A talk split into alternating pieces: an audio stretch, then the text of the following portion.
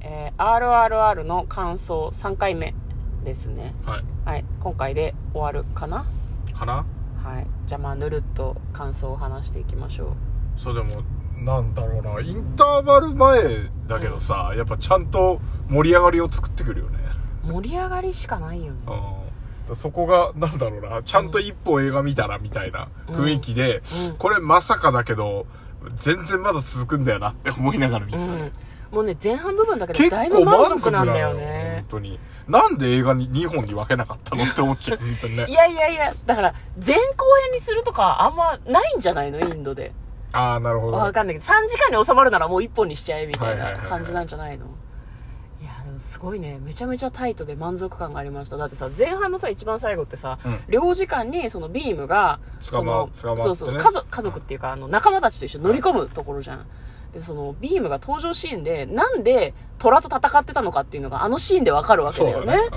なんで虎を、なんかこう、やっつけたりとか皮剥いだりするんじゃなくて、眠らせてたんだよね。眠らせてた最初毒嗅がしてるように見えたうんん。だけど。見えたけどね。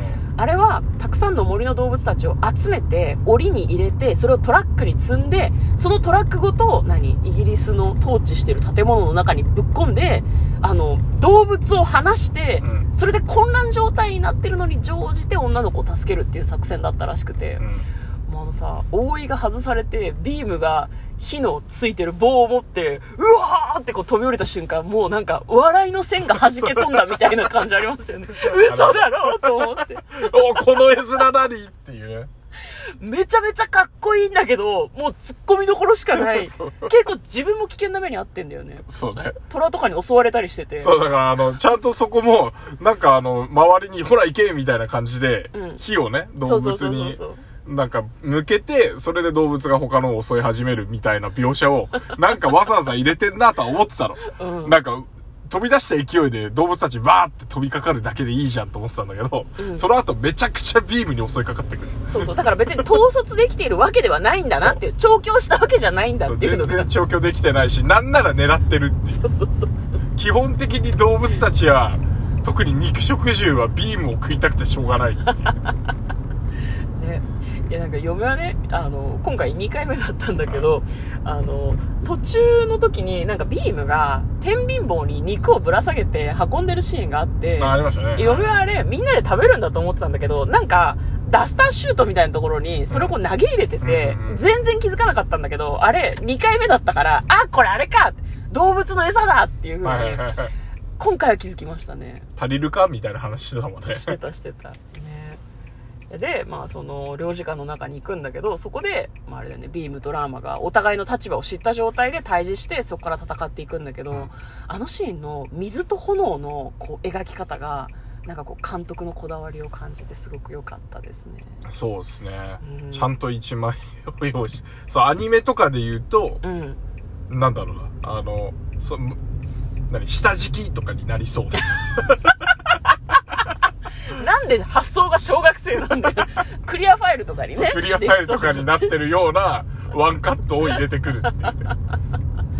まあ、ちょっと物理法則無視してませんですかとっていうところはいっぱいあるんだけど。大丈夫大丈夫跳躍するときに飛ぶ人たちだから大丈夫ですよラーマはなんかその炎火を操るみたいな感じでビームはまあその噴水がねちょうどよく壊れるからなんかこう噴水のこう水源みたいなやつをこう手に持って振り回すみたいなビームはウォーターだからね。ねでもなんかそのやっつけ方ごめん敵のやっつけ方とかも結構さなんかそのビームがなバイク屋さんで働いてるんだけど嫌な、えーイギリス兵がやってきてビームをなんかこう無知でぶつみたいなシーンがあったんだけど、まあ、そこでそのイギリス兵と出会ってなんかこう鎖でねビームがぶってたじゃん、あなんか因果応報みたいな気持ちにすごいなったねああ、はいはいはいはいはい。なるほどね、確かにね。ねまあ、ムチ打ちはそのインターバル後のちょっと伏線にもなってるのかなとは思ったんだけど、まあ、あとあれだよね。その何？こうラーマがビームをこう捉えようとしてさもともとさそのビームがくれてた首飾りがあったじゃん、うん。お守りの。あの首飾りでビームをこうなんだろう絡め取ってぶら下がるみたいなのがあのその縄で二人を繋いで子供を助けた瞬間とちょっとこうリンクするみたいな感じがあって、うん。それもすごい胸熱でしたね。そうだね。やっぱ二人は切っても切れない。運命の因果みたいな気持ちにすごいなりましたね 嫁はね。いいや良かったですね、うん、でそこからなんか怒涛のようにこう終わりに近づいていくんですけど。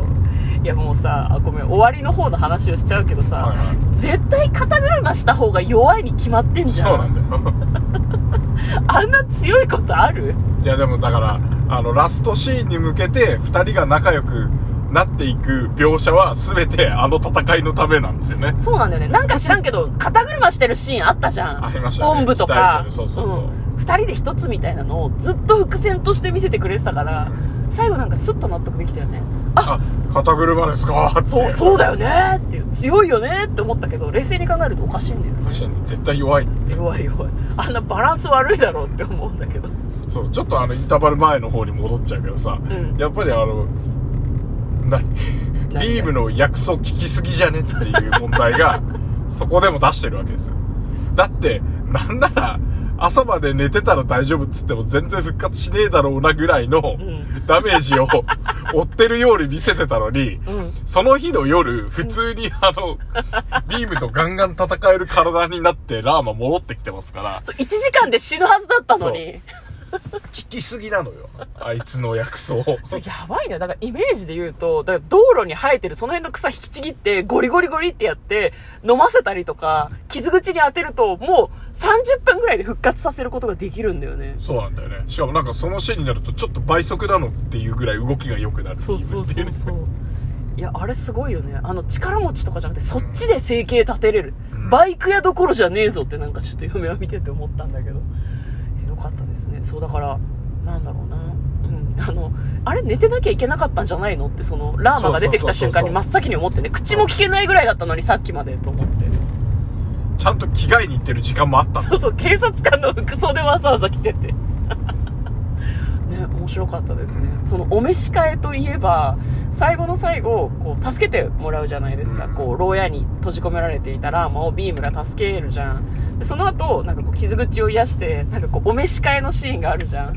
あそこ個人的になんかもう あの誰も突っ込まねえなら私が突っ込むけどみたいな気持ちにすごい さシータとかもさ、うん。シータあの婚約者のシータとかがさ、見た時にさあれドン引きじゃねってすごいなんか思ったよね。なんかその処刑になるはずだった恋人出てきたけどなんかよくわかんねえ装束着てっけど何って思わないのかなってなんかすごい思いましたね。でもなんかあれだよね。あの弓矢をこう持ってラーマが出てきた瞬間に、あ二人は神話の主人公だったんだ。なるほどってなんか思っちゃって。ああ、なるほどね。確かに。ぜ全部納得がいったなんか。確かに。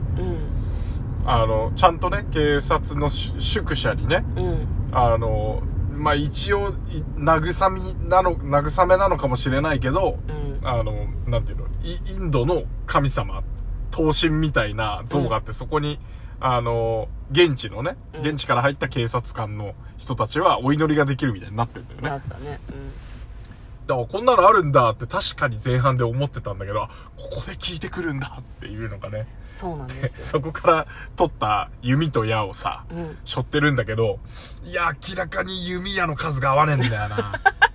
絶対合わないんだ。嫁は見てましたけど、はい。戦ってる最中に撃った後の弓回収してたんでうん。矢か。うん。矢数は合ってんだと思う。